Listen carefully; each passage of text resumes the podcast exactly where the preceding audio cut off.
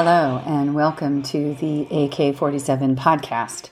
My name is Kristen Ghodsee, and today I am just going to randomly editorialize for a moment about the situation that we find ourselves in globally and respond to some of the comments and emails that I have received from younger people around me who are very despairing about what's happening globally and with the pandemic and the firefighters now in California and the possibility that there could be a, a civil war in the United States if, if Trump decides to reject the outcome of the November election.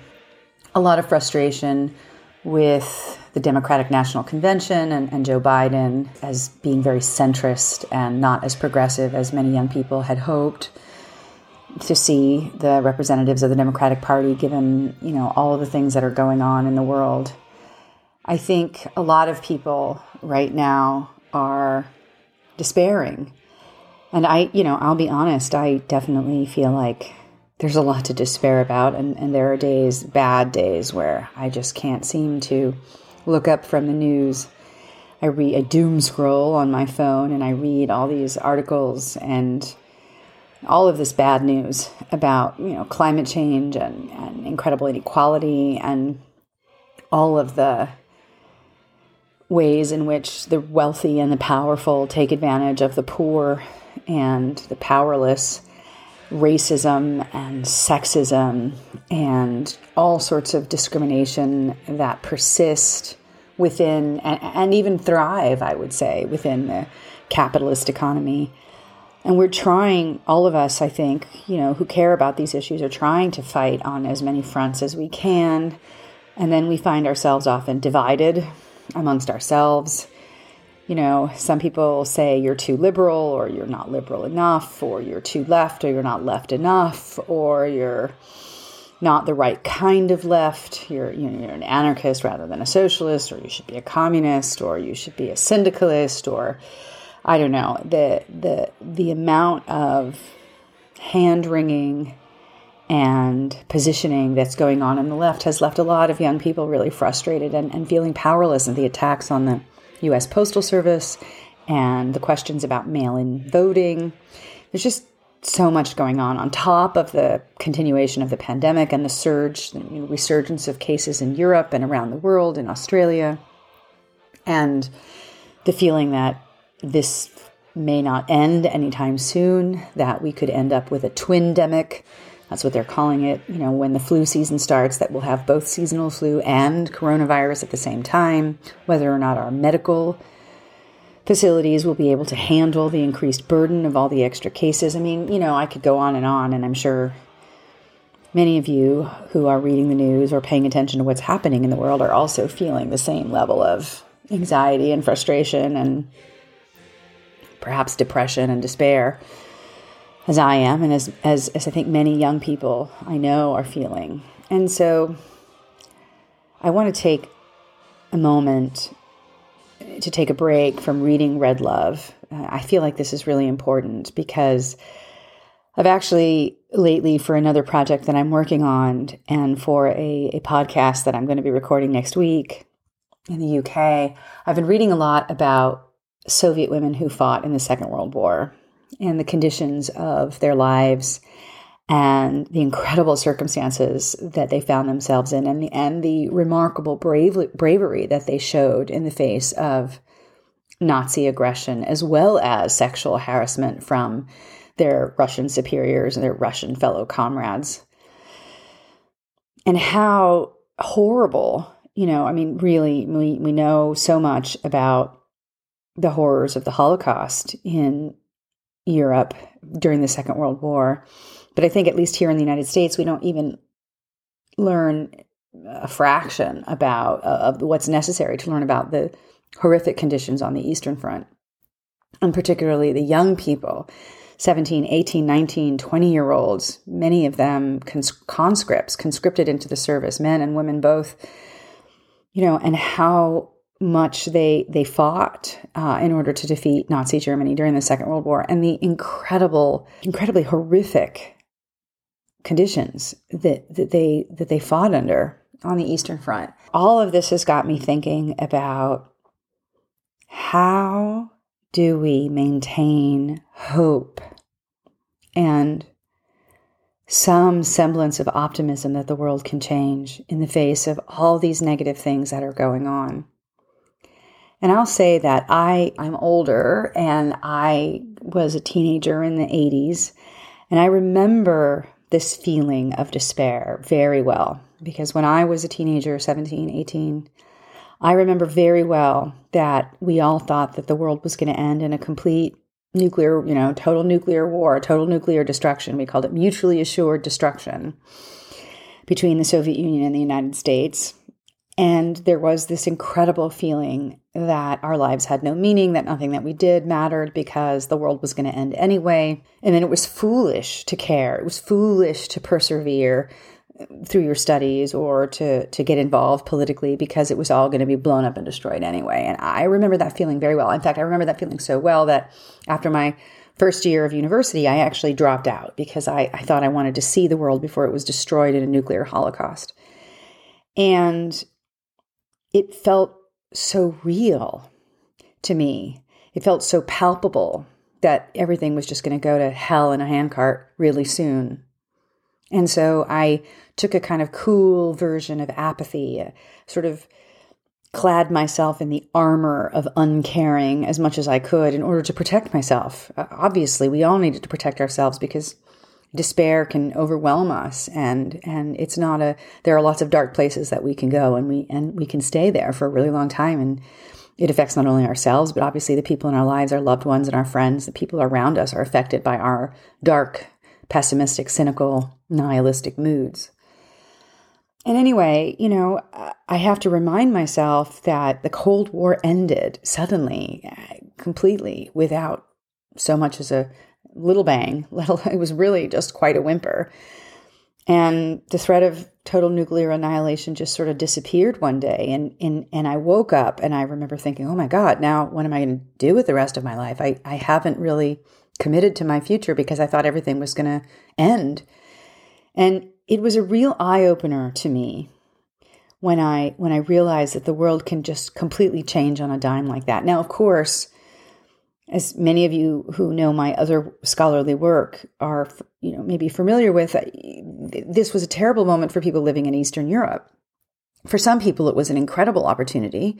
You know, there were people who who had committed suicide just days before the Berlin Wall fell, and if they had just waited a few more days, if they had just waited a week, everything in their worlds would have been completely different for some people it was good for some people it was really awful and yet the world changed and it's almost 30 years now it's you know more than 30 years since the berlin wall fell. Next year will be 30 years since the soviet union collapsed and i think that you have to remember for, for those of us in the west who haven't had this experience of just total systemic failure that you know empires rise and fall countries come and go economic systems grow and and, and shrink and collapse and, you know, we could be at that moment. We could be very close to that moment.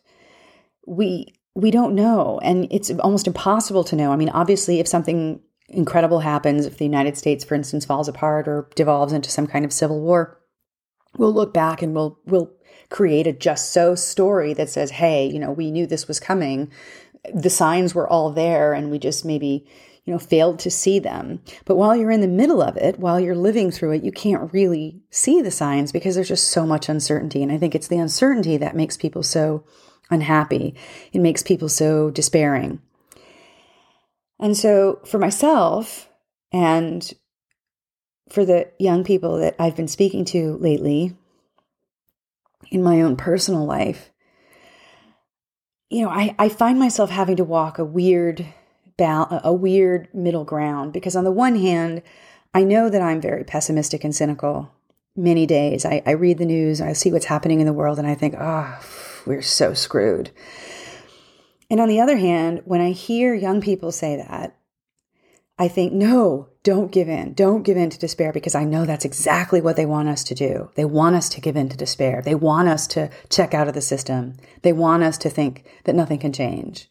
That's their plan is to sow cynicism and to sow nihilism so that people check out of the system and then then these other forces can take over without any resistance. And so I've been thinking a lot over the last couple of days reading about these, you know, Soviet women in combat and thinking about Kollontai and thinking about sort of the larger trajectory of the 20, 20th century and the history so far of the 21st century and where we might be going. And, you know, I think hope is radical. I think that maintaining some kind of optimism is political in the face of all of the shitty things that are happening in the world right now, and there are so many of them. Giving in to pessimism, giving in to despair is signaling defeat.